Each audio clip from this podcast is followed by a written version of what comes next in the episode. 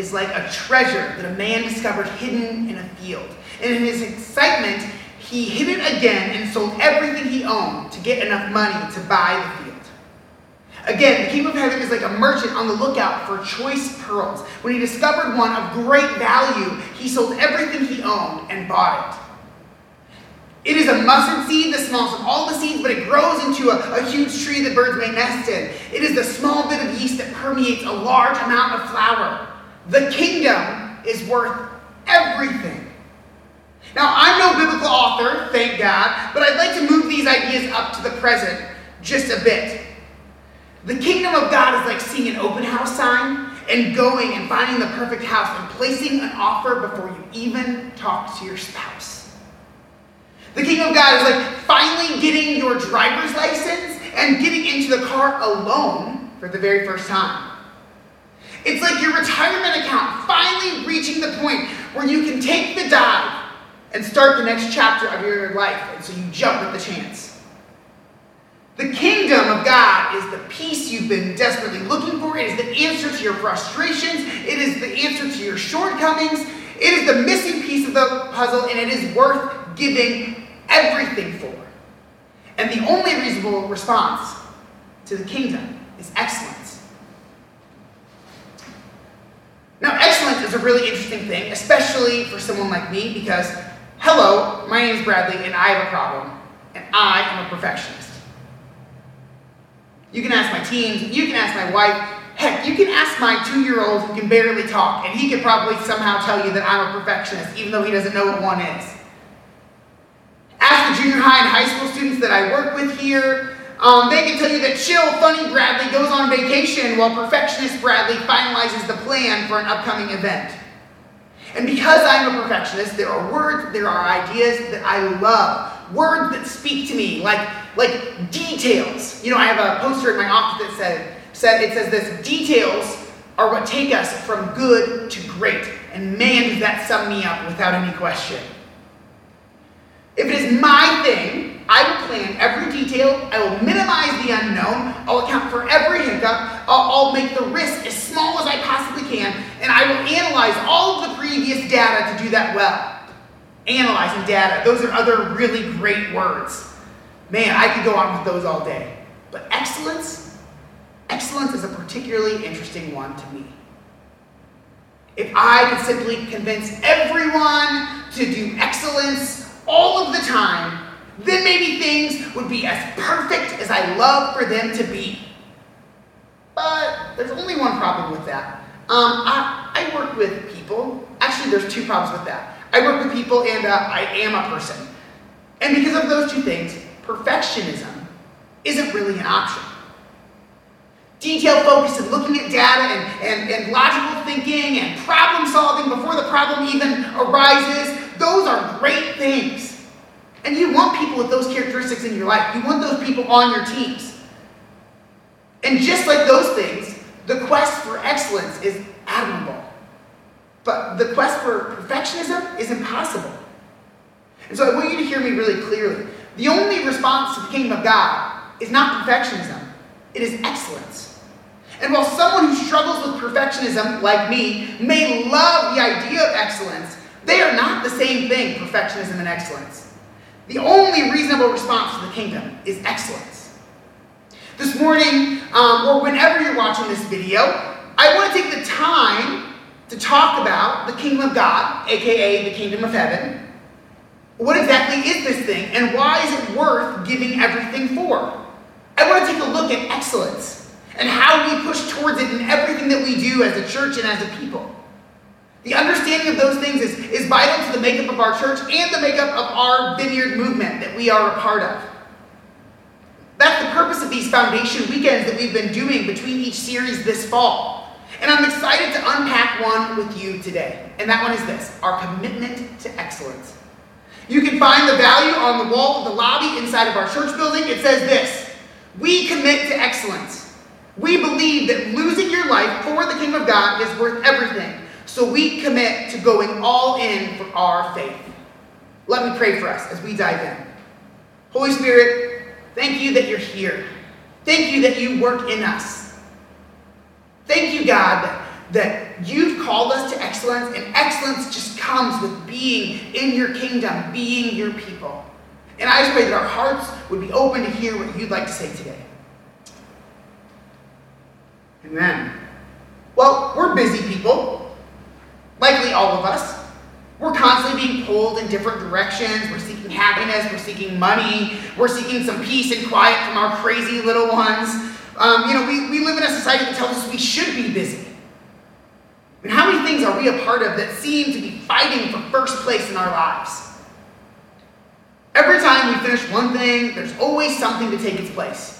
You know, my, my, my wife, she, uh, she, she has a crazy job that I will never fully understand because she's way smarter than me. Um, she writes legal documents for businesses and she assures that they follow all of the laws associated with 401ks. And she had this October 15 tax deadline that she had to meet. And that caused her to work as, as many as like 60 hours a week for a few weeks there. And it was a lot. It, it, you know, it, that's a big change. Ready for the big sigh of relief that comes with that date finally passing and her being done with all of those things. But man, I can tell you, it's been a few days now, and I sure don't feel like we've gained back all of those hours. There's always another event, obligation, work thing, kid thing, heck, even church event that pops up. You know, my, my, my youth students, they live in the same place. A new activity or sport that they're supposed to participate in, a new requirement by parents, whether it's a chore or a family thing or babysitting, you name it, it's there. And so perhaps you've already heard me say things like give our lives or give up everything, and you, you just tuned me out already.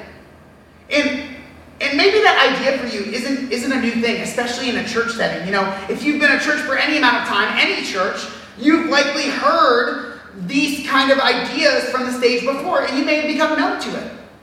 You may let your mind wander because because they, it just doesn't make sense for you. But, and, and truthfully, you may not be watching this because you're looking for something to give your life away for. I mean, you might just be looking for a group of people to hang out with or, or, or looking for an encouraging video to, to push you a little bit more forward in your faith. You know, you, you may be just looking for a group of people to feel connected to. And maybe it's not even for you. Maybe it's for your spouse or your kids, and so you're connecting in a church setting um, because because you know that they need a wider community, and so so you're really here for them. Maybe you're here because a parent didn't even give you the option. Maybe you're already set on what you want. You just want to give your hour to watch the video, to go to church, do whatever. Just put your hour in, see a few people, mark it off your list and then go back out to accomplishing the pile of things that's on your plate. Well, this morning, or whenever you're watching this, I'd like to give you the chance to not just tell you what I think. I'd like for you to give me the chance to prove it. Wherever you fall, no matter how busy you are, no matter where, where your church experience is, no matter what ideas or thoughts or feelings come up when I say give your life, um, I, I just ask for the next few minutes that you would be willing to experience the why behind those ideas, behind those words. And so we're going to look at Matthew chapter 6 first. So it says this So don't worry about these things saying, What will we eat? What will we drink? What will we wear? These things dominate the thoughts of unbelievers. But your heavenly Father already knows all your needs. Seek the kingdom of God above all else and live righteously, and He will give you everything that you need. So don't worry about tomorrow, for tomorrow will bring its own worries. Today's trouble is enough for today. Now, if you've been around our church for any amount of time, you may have heard that verse 33 before. You, you might have heard it a little different. Seek first the kingdom of God, and these things will be added to you. When we invite you to another church event, we ask you to give away your time, your resources, your energy. Our goal isn't to pull you away from the world. Jesus' commission was quite clear go out to all the world and share the good news. And uh, if you're always in here doing stuff with this, then you're certainly not out there. You know, my, my students, um, you know, uh, there's always this thing about youth pastors, right? And like kids who do sports and like miss stuff, you know. I would say this to my students I love that you do activities. And there are times when those activities take you away from youth group. And honestly, that's actually okay with me. As long as you remember that you're called to be like Jesus wherever you are. And so when you're on those teams, when you're doing those activities, that you are extending the kingdom no matter where you are. See, our goal is that you would seek the kingdom of God first, that you would seek it above all else. There are other, other things in your lives, and our, our goal isn't that you would get rid of all of those things, because then you're not going out there to share the good news. You know, friends, we're not opening some sort of vineyard compound anytime soon, okay? Because that's crazy. Now, to be honest with you, grocery prices sort of make me think that it's slightly less crazy, but still crazy, we're not doing it, okay? The kingdom of God does not seek to take you out of this world, it sends you into it. It sends you into it. The kingdom of God is God's rule and reign. You know, that's why we heard Jesus say, the kingdom of God is at hand, that the kingdom of God is near when he launched into his ministry. The rule and reign of God came with Jesus in his ministry, and it was passed on to us through the Holy Spirit. We pray and see healing. We're seeing the kingdom of God advance forward. But it's not an earthly kingdom. There are no boundaries. There's no land marks to, you know, say this is his versus not his. The extending, the advancement of the kingdom of God happens when the hearts of his people come to him first and then to everything else after. The kingdom is when we experience heaven on earth. It is when love triumphs all else, but it's, it's still tangible. You can feel it. It's the difference between our worldly experience where we have to protect ourselves because everything around us is focused on self preservation. And us as individuals could lose to someone else's self preservation. That's not the kingdom. The kingdom is actually the recognition inside of us that there is nothing that, that, can separate us from God's love. There, there is nothing that can happen outside of God's permission. And so we don't have to worry. You know, before Pilate sentenced Jesus to death, Jesus told him this in John 18 My kingdom is not an earthly kingdom. If it were, my followers would fight to keep me from being handed over to the Jewish leaders. But my kingdom is not of this world. And a few verses later, he says this You would have no power over me at all unless it were given to you from above. The kingdom of God is heaven on earth. It is peace, it is hope, it is love, it is the recognition that even death cannot hold us back. Jesus proved that. There is nothing that can separate us from the love of God. And if that sort of freedom doesn't make your heart jump, if that doesn't sound like the solution, then I have to tell you, I, I think you turned your heart off somewhere along the way. And you're refusing to see the truth that's right in front of you. You know, I had a small group leader in junior high, and um, he gave each of us words that were for us that he thought that he felt were from God, and mine went like this: "Oh, Brad, Brad, Brad." I used to go by Brad, now Bradley, whatever. Oh, Brad, Brad, Brad, just relax. Love me because I first loved you. And at the time, I didn't know how pivotal that word would be in my life. And I didn't know that it would be a word that I shared hundreds of times over, but it may be a word for you today. Just relax. Love Him because He first loved you, and everything else will come with it. Now, kingdom theology is core to the vineyard. It is kingdom, it is vineyard theology. The kingdom of God is here, brought by Jesus, advancing the Holy Spirit's work in each of us. And a day will come when the kingdom is fully here, and there will be no more pain, and, and, and we'll experience perfection because it is not accomplished by the human hand, but by the hand of God. The kingdom is love. The kingdom is our purpose fulfilled. The kingdom is complete freedom from our past. The kingdom is the change that we desperately want to see in the world around us. But if you haven't experienced it for yourself, then of course you're not ready to give your life away for it. Why would you? Hearing someone talk about it, it that's not enough. The kingdom is not just a lot of talk, it's living by God's power. And, and, and that is our invitation as a church and everything that we do that, that you would experience, that you would live by God's power, not that you just show up here and listen to us talk. And when you do experience it, your response will be excellence. Because there's no other reasonable response. You know, we call it a commitment to excellence. That's how it's written in our values. But I want to make sure that you understand it's not through this striving that we reach it. We aren't forcing ourselves through it. We're filled with the Holy Spirit, with the Holy Spirit, and the commitment comes as an automatic response. This isn't a battle for what's the most important in your life because the truth is that once you experience it for yourself, that's when the battle ends. You don't stop working when you experience the kingdom, you just go to work as a different person. You don't stop hanging out with your friends, you don't stop doing your hobbies, you don't stop even dealing with all the extra things that just come with life. You just do them with a new identity. Excellence as response to the kingdom, it looks like this in your life. It means that being a child of God comes first. It's above everything. You, you give your first and your best to the kingdom, and everything else should, should go through the lens of the truth that you are a child of God, okay? So in everything that you do, it looks like this I'm a child of God who, dot, dot, dot. And so if you do that and things start to sound awkward, that's when you might know that there's some change that needs to happen. There's some there's some things in you that, that God wants to work on. He wants to push you forward to the next. Let me let me use Joel's example from last week. Um, it would look like this. I'm a child of God who gets angry when my neighbor doesn't mow their lawn. Right? That that seems a little off. Here's what it might look like. I'm a child of God who mows my neighbor's lawn. I'm a child of God who loves my neighbor no matter what, because their life is different than mine, but not less important than mine. I'm a child of God who bought my neighbor a lawnmower because I knew that they needed it. That's excellence, friends.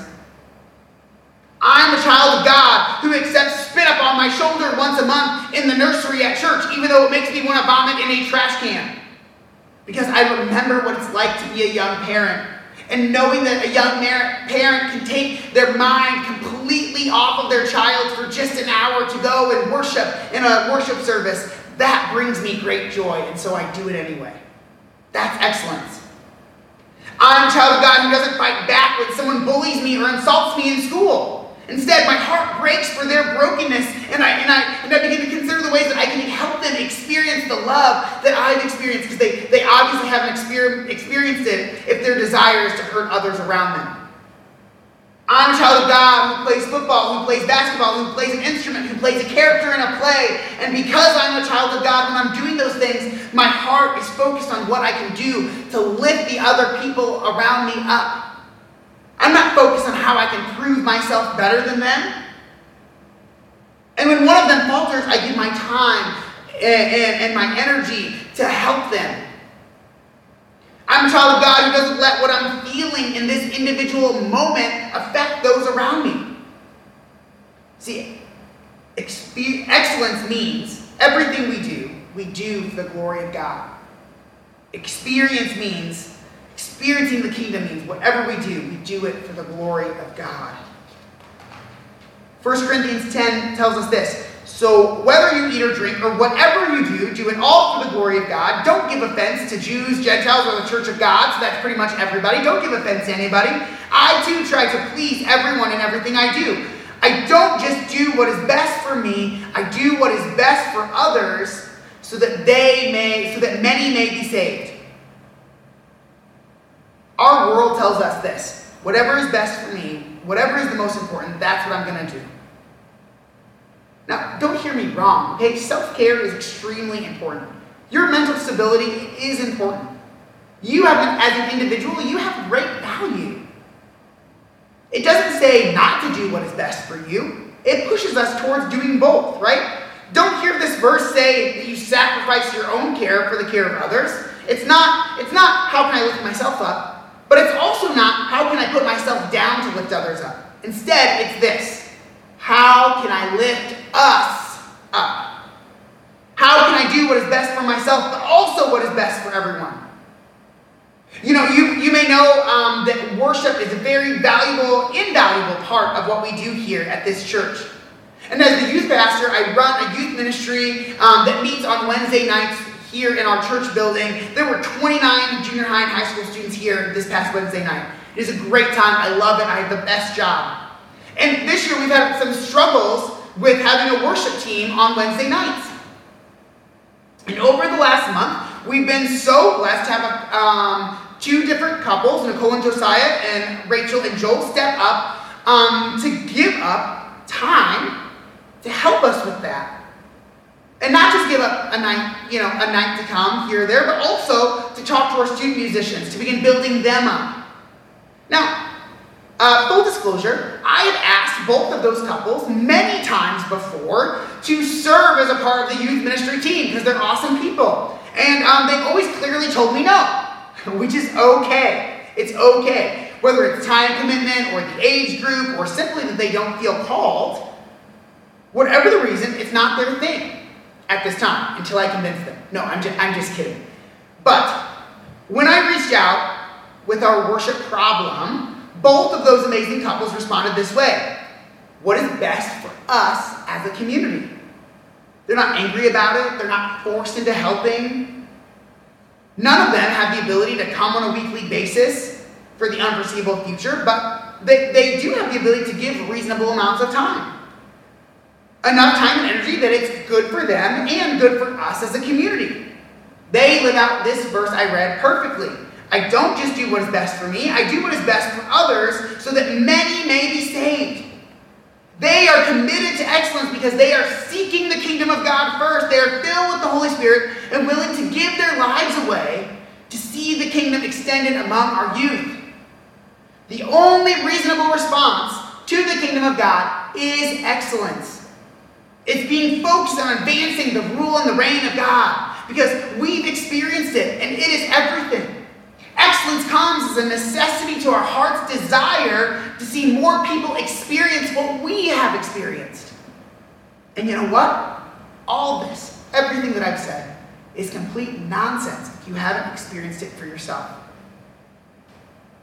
Here's what I can tell you. When we live in the kingdom, when, when we're able to commit to excellence because we're living in the kingdom. Giving away our best improves our family relationships, it improves our work relationships. We experience love and joy and peace and all of the fruit of the Spirit. Our schools feel le- less like prisons and they feel more like opportunities to do amazing things for God.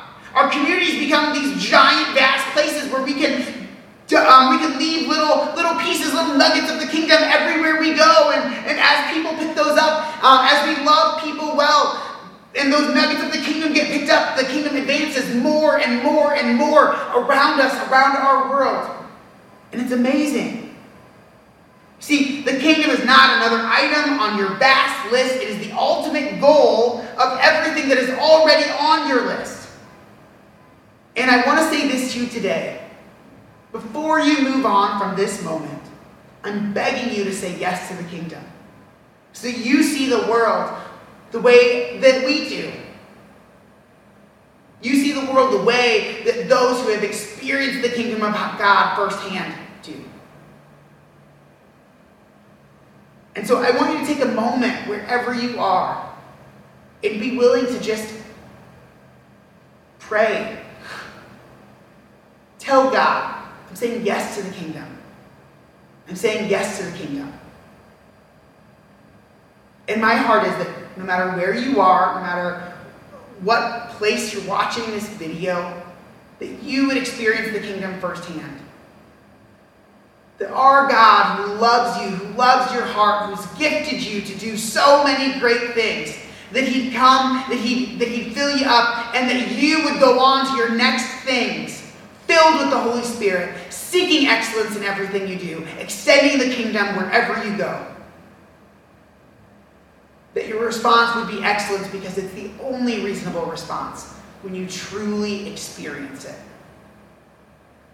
And if you're looking to experience more of the kingdom of God in your life, I want to invite you to, to send us an email um, through, through our website and, and to, to, to talk to us. We'd love to meet with you and, and um, pray for you and, and see the kingdom come more and more in your life so that we can, we can love our cities with Jesus' love and good news. That we can engage our cities wherever, wherever we live, wherever we go, whatever we do where we work and live and play and go to school, all of those places. And so, Holy Spirit, bring your kingdom through each and every one of us. Thank you, God, that you love us enough that we get to not only talk about it, but experience it firsthand. May your kingdom come, may your will be done on earth as it is in heaven, right now in our lives. Amen.